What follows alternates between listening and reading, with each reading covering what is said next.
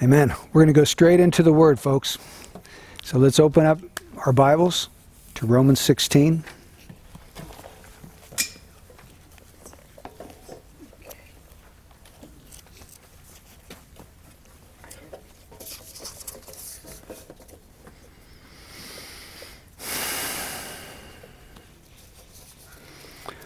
All right, let's just start off by reading the text. We're going to be looking at verses 1 to 16.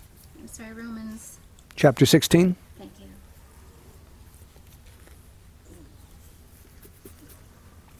Well, the last one. the last chapter of the book. Okay, here we go. Romans 16, verse 1.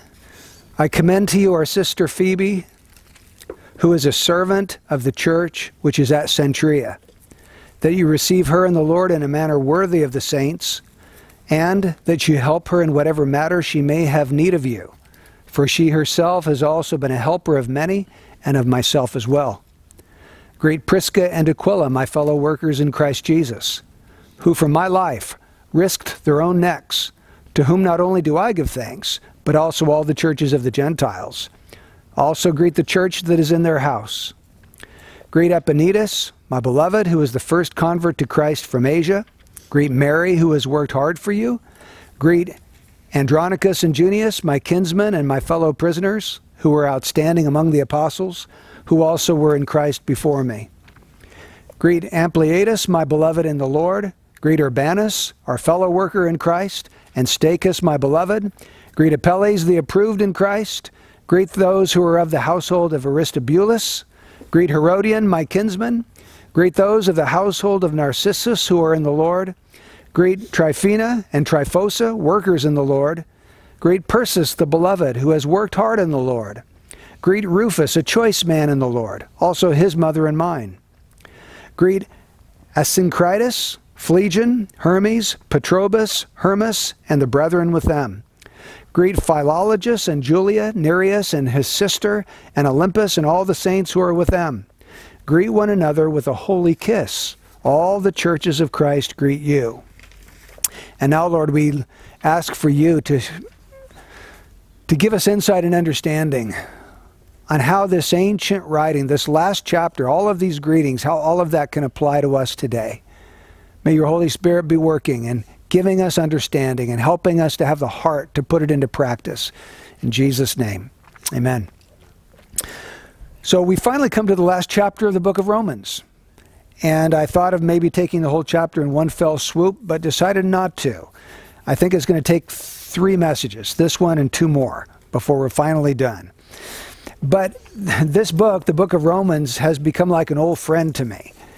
And I think I'm going to be sad to, to leave it. I almost want to go back to chapter one and start all over, you know. but I don't think that's what we should do. but when you come to chapter 16, a lot of people read this and they say, well, let's just go on to a new book. I mean, what is there for us to learn out of this chapter? There's just a bunch of greetings. Paul's greeting a bunch of people that we know nothing about. Um, why should we even take the time to study this particular book? There's nothing important here. But I beg to differ. I think there is. I think there's some really important things tucked away that if we just take the time to look under the rock, we're going to see a lot of life scurrying around underneath that rock. So, my plan this morning is to make some general observations. I've got four of them. Yes, four general observations just from these 16 verses, and then we're going to look at some specifics. First, we're going to look at Phoebe, and then we're going to look at Prisca and Aquila, and look at the good examples that they bring out of the Christian life that we can pattern our lives after. But first, some general observations. Number one, I want you to notice Paul's heart of love for other Christians. The first thing I notice is that he names 27 people by, by name, individuals, even though Paul had never been to Rome before. He'd never been to this church. He didn't plant this church. So, how does he know 27 people by name in a city and a church that he's never been to? That's the first question that comes to my mind. How is that even possible? Well, we know it's possible, at least in part, that some people he did know ended up moving to Rome, like Prisca and Aquila. Paul knew them in Corinth. He knew them in Ephesus, and later they moved to Rome, and so that's why he can mention them by name. But that doesn't account for the 25 other people. So, how could Paul know these people? Well, we have to put ourselves back in the mindset of the first century. Back then, Rome was like the center of the world. Rome was the hub. Everything, all spokes went out from Rome everywhere. And so people were constantly moving into Rome or moving out of Rome because it was the center of the world. And so, as Paul traveled around his area of the world, he would meet people all over the place who eventually would move to Rome. And he would find out from others that, oh, so and so moved back to Rome. And so he would have that insight. So when he wrote this letter, he knew that all of these people were there in Rome, people that he had either met or that others that he knew told him about that, that actually lived there. Um, so it really wouldn't be that difficult for him to know 27 people who were living in Rome. But what I want you to see from this is that Paul was not some theologian sitting off in an ivory tower dealing with abstract doctrine and theology. Paul was a people person. How else would he know 27 people? And how else would he know certain things about them to write in his greetings? He, he, he knew something of their life and their character, the, their nature. So Paul loved people. And you wherever you find Paul, you find him surrounded by people. In fact, Paul always chose to work in teams as he went from city to city to evangelize and to plant churches. He wasn't, you know, off by himself ministering. I think that happens once in Athens. That was an, an abnormal situation. The normal pattern for him was to take people with him and that he, as a team, they would raise up churches. For example, he had Barnabas with him, John Mark, Silas, Aristarchus, Epaphras, Gaius, Jason, Luke, Onesimus, Sosthenes, Trophimus, Tychicus, Demas, Archippus, and I've probably left out a bunch of others. Those are only the ones I could think of. He, his, his writings are filled with, when he sends greetings at the end of his epistles, they're filled with the names of other people that he's working alongside of or people that he knows that he's writing to. So Paul was investing his life in people. He chose to disciple others as he did the ministry. He was raising up a Timothy that would take over for him once he had handed the baton on and he died and passed on. And so, what this teaches me is that we shouldn't try to live the Christian life by ourselves. Hmm. God intends for Christians to live in community. The person who is in fellowship with Jesus needs to be in fellowship with others who are in fellowship with Jesus. Okay? It's not enough for you to go off on some desert island and say, Oh, I just love the Lord. I've got my Bible. I've got Jesus. God never intended people to live in isolation like that. He wants us to live in community because we enrich our lives and we enrich their lives through this community that we have. We need relationship with other believers. We need to know their names, their character, their habits, their example.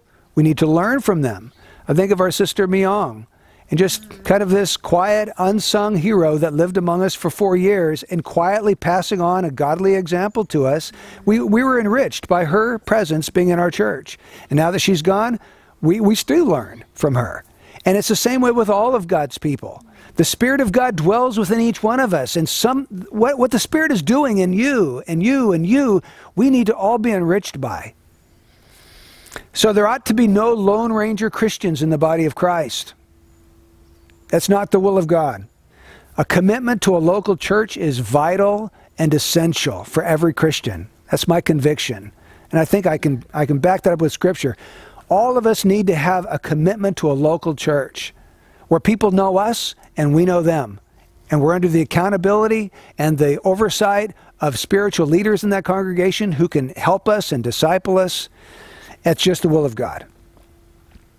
Now, notice that all the way through these 16 verses, Paul's sending greetings, right? Greet this person, greet that person, greet this person. What is meant when Paul says greet them? What does he mean? Well, in these greetings, you've got three people. You've got the person sending the greeting, the person conveying the greeting, and the person being greeted, right? So Paul's the one sending the greeting. We know who the person is who's receiving the greeting because he lists their name, but who is the one that is conveying that greeting to the person being greeted? No thoughts here? Okay. The, the guy who runs, the runner. Oh, the person bringing the letter? Okay. I'm going to suggest I'm going to suggest that the whole church was supposed to be the ones conveying the greetings because Paul was writing in chapter 1 verse 7 to all who are beloved of God in Rome called as saints. So he's writing this letter to all the Christians in Rome and he's saying greet well, he, who's he talking to? He's talking to all the people in Rome called the saints. He's talking to the whole church that is hearing this letter being read. They are supposed to greet this person and greet that person and greet the other person. Okay, well, now that we've got that out of our, our system, um, we need to ask ourselves what is, what is meant by a greeting? I mean, greetings are just words. The word literally means welcome them or pay my respects to them. That's what a greeting is. But what is conveyed in a greeting? I would submit to you, I, I think what's conveyed in a greeting is love. Paul is trying to convey love to these specific individuals by telling the church to greet them. Let me, let me show you why I think that. Look at chapter 16, verse 5. Greet Epaenetus, who? Who is he? My beloved. My beloved. Verse 8 Greet Ampliatus, my beloved. Verse 9 Greet Urbanus, our fellow worker in Christ, and Stachys, my beloved. Verse 12 Greet Tryphena and Tryphosa, workers in the Lord. Greet Persa, the beloved. All the way through here, you get these terms of endearment that Paul has for these specific people. They are his beloved, his beloved.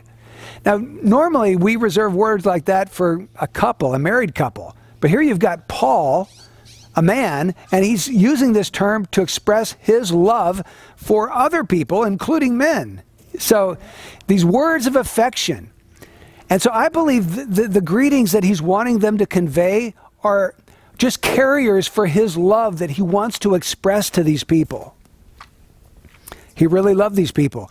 And I know that because when you get to the book of Philippians, which I have been doing my best to try to memorize now, i am in chapter 1 and around verse 9, but verses 7 and 8 help us to see his heart for the people. In verse 7 of Philippians 1, he says, It's only right for me to feel this way about you all because I have you in my heart. And then in verse 8, he says, God is my witness how I long for you all with the affection of Christ Jesus. Now, this isn't some guy who's totally detached from them. This is a guy who cares about them. And he says, I've got this affection in my heart for these people. It's not like I could take him or leave him. That's not Paul's attitude. He is committed to these believers, and his heart goes out to these believers. That's why he's praying for them all the time. You know, at the beginning of every letter, I, I pray for you always, he says. Well, you only do that for someone who's on your heart, and they're on your heart because you love them. And notice in Romans 16, verse 16, he says, I want you to greet one another with a holy kiss. Now, you might think, well, that's not important. I, I think it is. This very same command, and that's what it is, this is an imperative in the Greek. This command comes up four times in the New Testament. Not once, four times. We are commanded to greet one another with a holy kiss. Now, I believe it, it is probably culturally conditioned to some extent. Like in that culture, probably kissing was the way that you greeted someone that you loved and had affection for. And maybe in our culture, it's not so much that way. We can probably say that. But what I want to try to express to you is that we should have affection in our hearts for one another so that it expresses itself to each other in the culturally conditioned ways of our culture, which might be, well, a handshake isn't very, it, doesn't express too much of affection, but a little bit. But maybe it would express itself in, in a big bear hug or um, high five or a back slap or sometimes even a kiss. I mean, I know family members greet each other with kisses. mothers and daughters and that kind of thing. And sometimes it happens within the church. I don't think any of the men do that, but sometimes the women even will greet each other with a kiss. All I'm saying is that we ought to love each other, and so expressions of affection should come naturally to the people of God that really care about each other. So let the affection for one another rise up within you, and don't think that's crazy or weird. It's not. We are to greet one another with a holy kiss, the Bible says. So, can you relate to Paul's heart? I think I can in some way, because when I think of each person at the bridge, there is a, a, thing of affection that rises up, and, I, and I'm thankful for each one. I can think of things in their life that I'm just really thankful for. And I know that my life would not be as rich without that person in my life. What they speak when we come as a church, the things they share, their example, all minister to me. They all build me up. They, they help me to make me the, the man that God's working in me. So, can you relate to that? Do you have a genuine love and affection for other Christians? Amen. Yes. Do you think of them? Does it make your heart smile? Do it gives you a sense of joy? It ought to. It ought to. So that's the first thing I want you to see here. Paul's heart of love for other believers, and that's a good example for us. It's a good example. Second general observation I want you to make here is that there were many smaller, distinct churches within this bigger church of Rome. Like there was the Church of Rome, all the Christians in the city, but they didn't all meet together. They met in lots of different smaller pockets of Christians. Uh, we could call those house churches. We know that from verse 5 because Paul is talking about Prisca and Aquila and he says, Greet the church that is in their house. What? In the New Testament, people met in people's homes. There's four different times in the New Testament where we're told where the church met, and every single time it was in a house. The, the tradition that we have today of having a special building was unknown in the early church. It didn't come in for at least 200 years after the, um, the apostles of Christ. So it was something that gradually developed over time, but it was we, we, we think, well, how in the world did they get the job done without church buildings? How in the world did they evangelize the world? How did they do? How did they turn the world upside down if they didn't have all the things that we have today, like sound systems and rock bands and big church buildings and lots of people gathering? Well, evidently, all that's not really needed to get the job done because they did a pretty good job of it. And, well, maybe I should show you where I'm seeing this first. So we saw in verse 5 that Prisca and Aquila opened up their home. They had a church in their house. Notice also verse 14. He says, Greet Asyncritus, Phlegon, Hermes, Patrobas, Hermas, and the brethren with them. So there was a pocket of believers that were meeting together. He mentions some of their names, but not all of them. I believe this is a reference to a church, a church gathering. 15 also greet Philologus and Julia, Nereus and his sister and Olympas, and all the saints who are with them. There's another pocket of believers. You've got some believers that are gathering together over here, some that are gathering over here. You've got a, a church in the home of Prisca and Aquila over here. And if you added them all up, that would be the sum total of all the Christians in Rome. So, isn't it interesting? You've got the church in the city of Rome, but they don't all gather together. They're gathering in various locations, various small locations, where they can know each other, where they can pray and intercede for each other, where they can have an intimacy of relationship with each other. And the reason I bring that up is because I've got a desire in my heart to see the Lord multiply our church, raise up other leaders, and have a network of churches, small, intimate gatherings of believers, not just one location, but in, in many locations. Now, I don't know if that's the will of God or not, but I see it here in the book of Romans. And I, I, my heart says I would love to see the Lord do that again. Each of these churches evangelizing, proclaiming Christ, people being saved, people being discipled, the church is growing, and when they get too big for a home, another home being selected and another church being raised up. it seems to me that's what that's how the early church grew. And it was a healthy church. And so why can't that happen in our lifetime? I know it is in some other parts of the world because I've, I've heard and read about accounts of the Lord doing this very same thing. It's happening in Vietnam. We know that from our brothers and sisters who, who talk about it all the time. So I want to pray for that. I want to lift that before the Lord and ask Him to do it again. That's the second observation. The third one did you notice as we were working through the text how many people are described as workers? I was really surprised by this. Notice verse 3 Greet Prisca and Aquila, my fellow workers in Christ Jesus.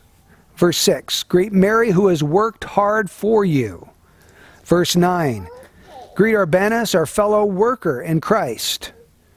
Verse 12 Greet Tryphena and Tryphosa, workers in the Lord. Greet Persis, the beloved, who has worked hard in the Lord. So on and on, Paul is mentioning the fact that these people are workers. They're worker bees. They're like worker ants in an ant colony. They, they're working for the kingdom. They're not dormant. They're not sitting around waiting for, you know, I don't know what they're doing, but they're involved. They're busy. They're active. They're working for the kingdom. And there's an emphasis here on that. What a great way for you and me to be described today. If someone was sent, hey, send a greeting to Anthony, a worker in the Lord. Wouldn't it be a, a great thing? That's a commendation. That you're not sitting around doing nothing, that you're, you've got your talent and you're using it to give five more talents when the Lord comes back. You're wanting to invest in his kingdom. It reminds me of what Paul says over in 1 Corinthians 15 58, how he ends that chapter. He says, Therefore, my beloved brethren, be steadfast, immovable, always abounding in the work of the Lord, knowing that your toil is not in vain in the Lord. So, folks, how can we be involved in work, working in the Lord? Like, what kinds of things would that entail? Just think on that a minute. What, what's he mean here? How would we work for the kingdom? You guys have any thoughts? Evangelizing. That would certainly be one of them, wouldn't it? Yeah. Mm-hmm. I mean, Jesus gave us the Great Commission and said, make disciples. So certainly that's included.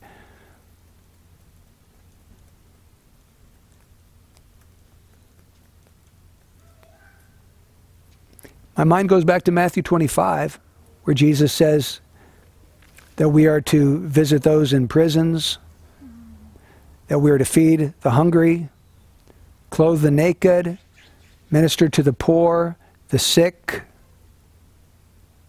So there you've got work that needs to be done. Mm-hmm. People are hurting around us. They need ministry from God's people. So to be a worker in the Lord means that we have to have eyes to see the hurt and the needs around us and be willing for the Lord to use us to get involved. And that's why I think it's an awesome opportunity for us to, to go back to the same apartment complex time and time again and just have a presence there and look for the needs and ask the Lord to use us to meet needs, whatever they are. There's needs in our con- own congregation, right? People in our own congregation, their daughter is having a surgery tomorrow. They have certain needs. So the church is to be busy working to, to help to minister to the, to the needs of hurting people around us.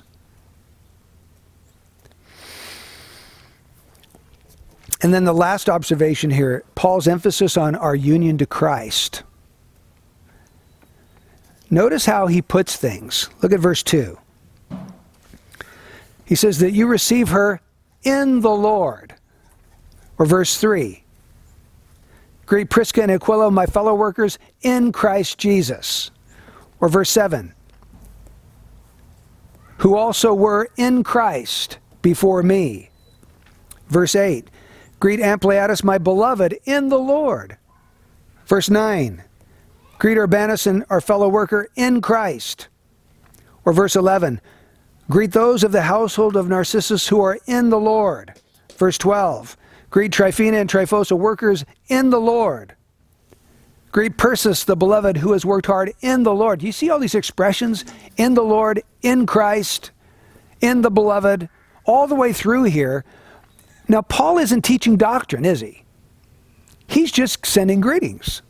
That's all he's doing.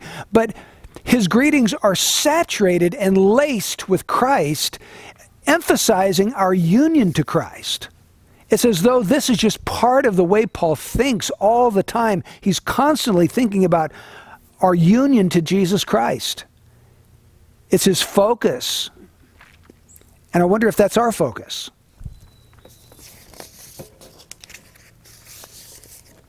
I think the more spiritually mature we become, the more of Christ is going to fill our heart and spill out of our lips.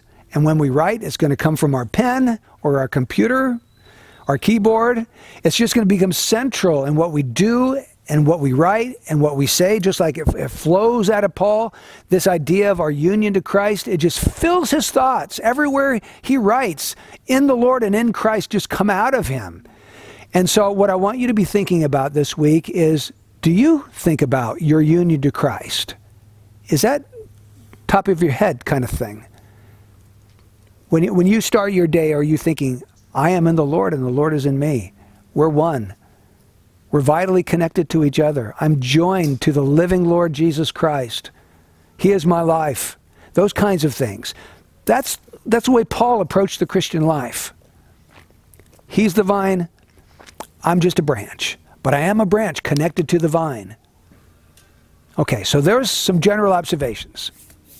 Now let's look at some unsung heroes. And I'm only going to look at two of them because we don't know very much about the rest. But we do know something about Phoebe, and we do know something about Prisca and Aquila. So let's look at their lives for just a few minutes. First of all, Phoebe. I commend to you our sister Phoebe who is a servant of the church which is at Cenchrea, that you receive her in the Lord in a manner worthy of the saints, and that you help her in whatever matter she may have need of you, for she herself has also been a helper of many, and of myself as well. Now, notice Paul commends Phoebe to the church in Rome. He doesn't do that to anybody else. He doesn't send commendations to anybody but Phoebe. Now, in the early church, in the first century, oftentimes if a person was visiting another new location, they would be given a letter of commendation to take with them. And they would give this letter to the people that they're going to to read, and it would ensure that this person has a friendly reception once they got there. And that people would reach out to them and welcome them and help them. And that's what Paul is doing with Phoebe at this point. Phoebe is the only person in this whole section who's not already living in Rome. How do we know that? Because he says, I want you to receive her. She's not there yet, she's coming. So Paul asks the church to receive her and help her in whatever way they can. She's the only one commended. Now, why does Paul commend her and why is she coming to Rome? Those are the questions I want you to think of. Why does Paul commend her to them? And why is she coming to Rome? Does anybody know? I can't tell you 100% dogmatically on this, but I believe the reason why Paul is commending her to them and why she's coming to Rome is because she's taking the book of Romans.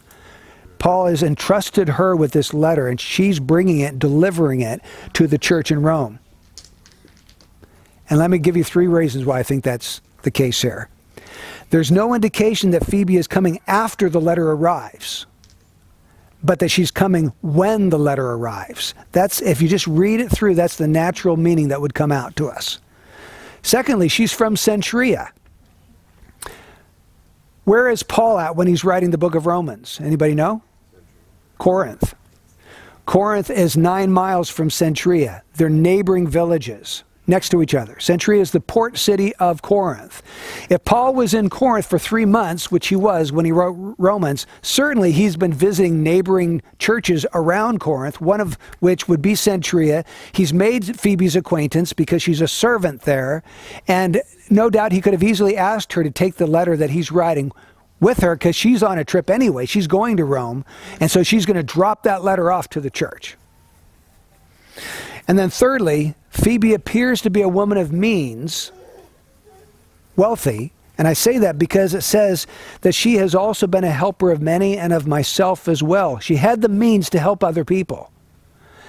So perhaps she was a lot like Lydia, who was a businesswoman who traveled around selling purple fabrics. Perhaps Phoebe also had some kind of a business where she traveled. Uh, we don't read of any husband. So perhaps she was a single woman like it appears Lydia was. She traveled with other women. Perhaps Phoebe did the same thing as well, people that worked with her. And so she was in the habit of traveling. She was in the habit of going and doing commerce in various locations. Rome would be a chief place for you to want to sell and buy because it was the center of the world. And so, because she has means, because she's able to help many, uh, because she's from Cenchrea, and because there's no indication that she comes later than when the letter arrives, for all those reasons, it seems to me very likely that she's actually carrying the letter, which tells me something very interesting about Phoebe. She was worthy of trust. Hmm. The letter of the book, the letter of Romans would be the most precious thing that Paul had. And he's entrusting that precious letter filled with beautiful doctrine and theology that has blessed the church for 2,000 years. He's entrusting that letter to this woman, and he believes that she's going to be responsible and deliver that letter faithfully to the church, which she did. She was faithful to her trust. The second thing we know about Phoebe is that she was a servant. Chapter 16, verse 1 She is a servant of the church which is at Cenchrea. Now, the word for servant is this the word for servant is the same word from which we get our word deacon or deaconess. And so some I there's probably some translations that actually translate this who is a deaconess or a deacon of the church at Cenchrea. Either the Bible is simply saying that she had a servant's heart and she was constantly serving people in various ways in the church at Cenchrea, or it's saying she had the official title of a deacon. I do believe that women can hold the office of deacon. 1 Timothy 3 8 to 15 talks about. Uh, some, some people say that that's talking about just the wives of deacons. I think it's better understood to be actually deaconesses in 1 Timothy 3. So she could have been a deaconess, or she could have just been someone known for constantly serving in the church. Doesn't really matter. What does matter is that she had a servant's heart, and she was busy serving other people. She was a servant of the church at Cenchrea. And what does Paul exhort the church to do? Receive her. Yeah, receive her. Welcome her into your midst. And do it in a manner worthy of the saints. In other words, be generous. She's going to be a stranger from out of town. She's going to need a place to stay. She's going to need food. She's going to need lodging. She's going to need some friends. She's going to need some people to show her around town and be hospitable to her. So welcome her in a manner worthy of the saints and help her in whatever way she needs. You see how, how Paul is really saying, take care of this lady. She's bringing this letter. This letter is going to be precious beyond measure to you. Take care of her. I believe Phoebe was one of the unsung heroes of this chapter. We don't know anything else about her other than these two verses in the Bible.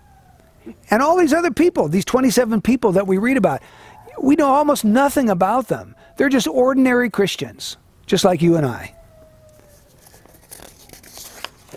Now let's move on to our second example here Prisca and Aquila.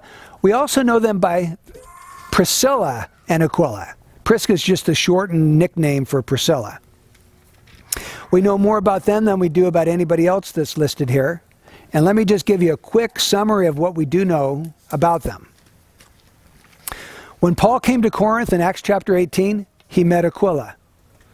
And we learned that Aquila was a Jew and he was also a tent maker. And that's what Paul was. And so, because he was a tent maker and he made Paul's acquaintance, he opens up his home and lets Paul stay with him. Perhaps they had an extra room and Paul could stay there. And it was probably at this period of time that Paul led Priscilla and Aquila to Christ when he was staying in their home and just conversing day after day. Later, well, let me back up. the reason that Priscilla and Aquila were in Corinth is because the emperor of Rome, Claudius, in AD 52 banished all the Jews from Rome. So, because they were Jews, they had to leave. And so they left Rome, they settled in Corinth. Um, later, they left Corinth and they traveled to Ephesus. And um, when Paul went to Ephesus, he took Priscilla and Aquila with him there. And then later, we find Priscilla, Priscilla and Aquila back in Rome, their hometown. So they start out in Rome, they go to Corinth, they go to Ephesus, and then they go back to Rome. What you want to notice about them is two things. Number one, they were known for their hospitality because they're the ones that welcomed Paul into their home when they first met. They took Paul in. Later, when they got to Ephesus, they had a church in their house there because uh, 1 Corinthians 16 19 says, The churches of Asia greet you, Aquila and Prisca greet you heartily in the Lord with the church that's in their house. So when they were in Ephesus, they opened up their home and had a church meet there. When they went to Rome, they opened up their house and had a church meet there. When he was in Corinth, they opened up their home and had Paul come in to live with them. These people are just real, really hospitable people, wel- welcoming others into their home constantly. And what a beautiful example that is. In fact, an overseer or an elder has to have the quality of being hospitable. That's one of the qualifications. And here, Prisca and Aquila really manifested that quality. The other thing we notice about them is that they were risk takers. Look at verse 4. Who for my life risked their own necks, to whom not only do I give thanks, but also all the churches of the Gentiles. Now, I wish that we knew the story behind that, but we don't.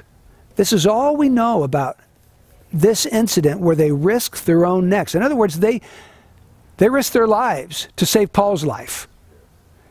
And Paul says, I give thanks to them for that, but not just me. All the churches of the Gentiles give thanks for that. Now, why would all the churches of the Gentiles be thanking Prisca and Aquila for risking their life for Paul? Yeah, they loved Paul and they needed him. He was the apostle to the Gentiles, and they needed his ministry. So they're thanking God for Prisca and Aquila. But what I want you to see is that they risked their life not, it wasn't just Aquila, the man, the husband, the macho guy who risked his life. Aquila, the woman, the, the, the wife, the female here, she also risked her life with her husband for Paul. See, they did this ministry as a couple. It wasn't just Aquila out there doing the ministry of risking his life to save Paul. It was both of them together. Priscilla is in this just as much as Aquila is.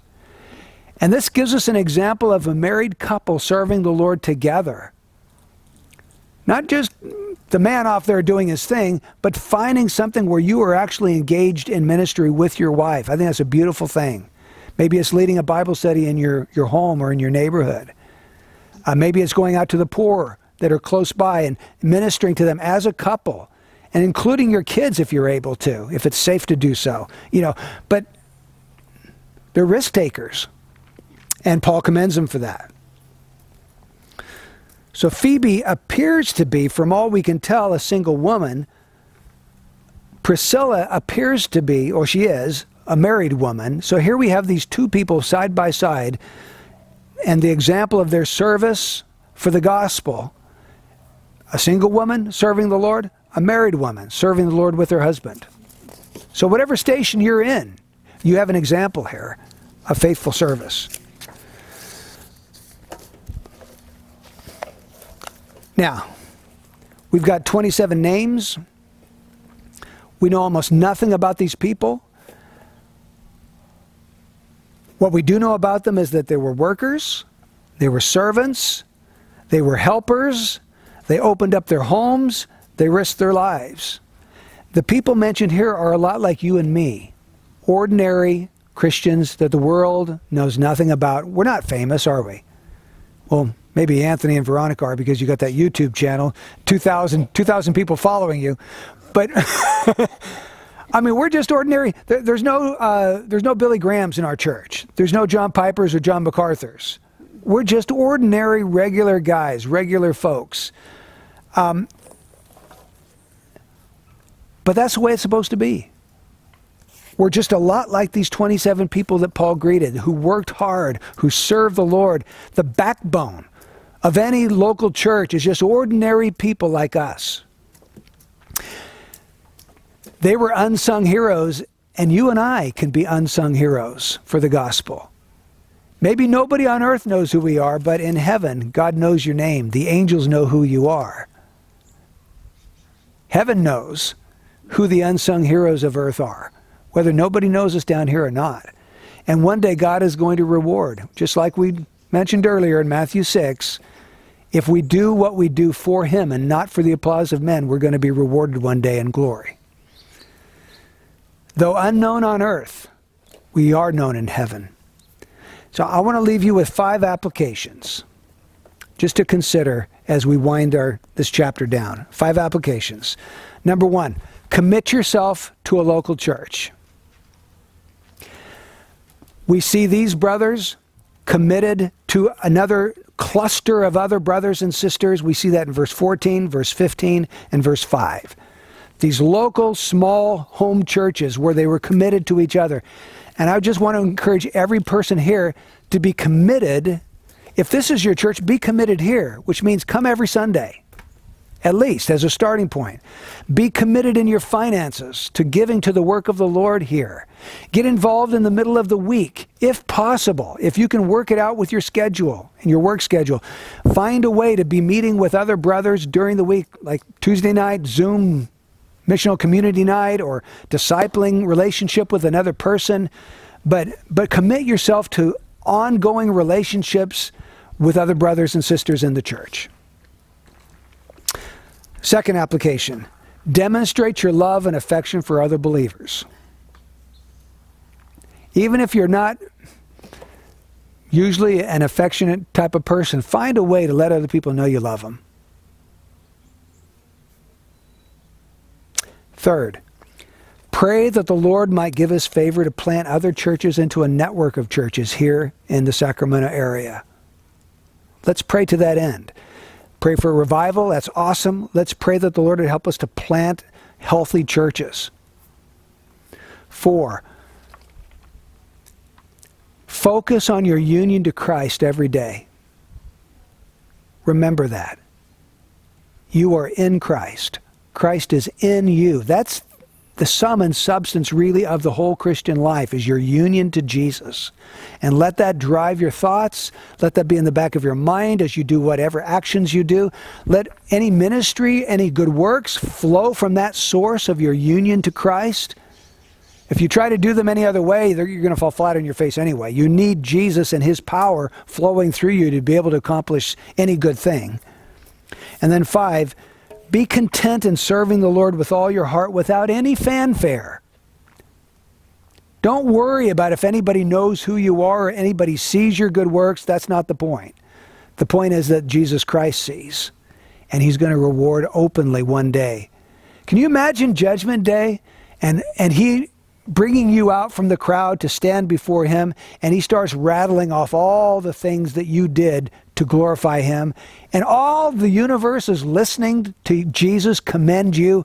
Well done, my good and faithful servant. Let me show all the rest of you what this servant of mine did and the works that he did in my name. And he has a big screen TV, and we're all watching the life of this saint whom nobody ever knew. But we're, we're just glorifying God as we watch how the Lord transformed their life into a life devoted and sold out for Christ. So let's be content just to serve the Lord faithfully, to be a helper, to be a worker, to be involved in the kingdom. You know, let's not be content to just stand on the sidelines and watch life go on around us. Let's get into the game. Amen. Let's pray. Lord, thanks for this chapter and, and the lessons that are tucked away inside of it.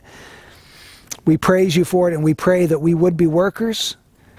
Lord, that we would do all of our works with an eye to your glory for an audience of one. We pray that we would follow in the good the footsteps, the, the good example we see in Phoebe and Priscilla and Aquila. Lord, a trustworthy woman. Folks that just were so hospitable, inviting others into their home, even risking their own necks to save Paul's life. Just great examples, Lord. So be at work in us, Lord, to make us the kind of men and women you want us to be.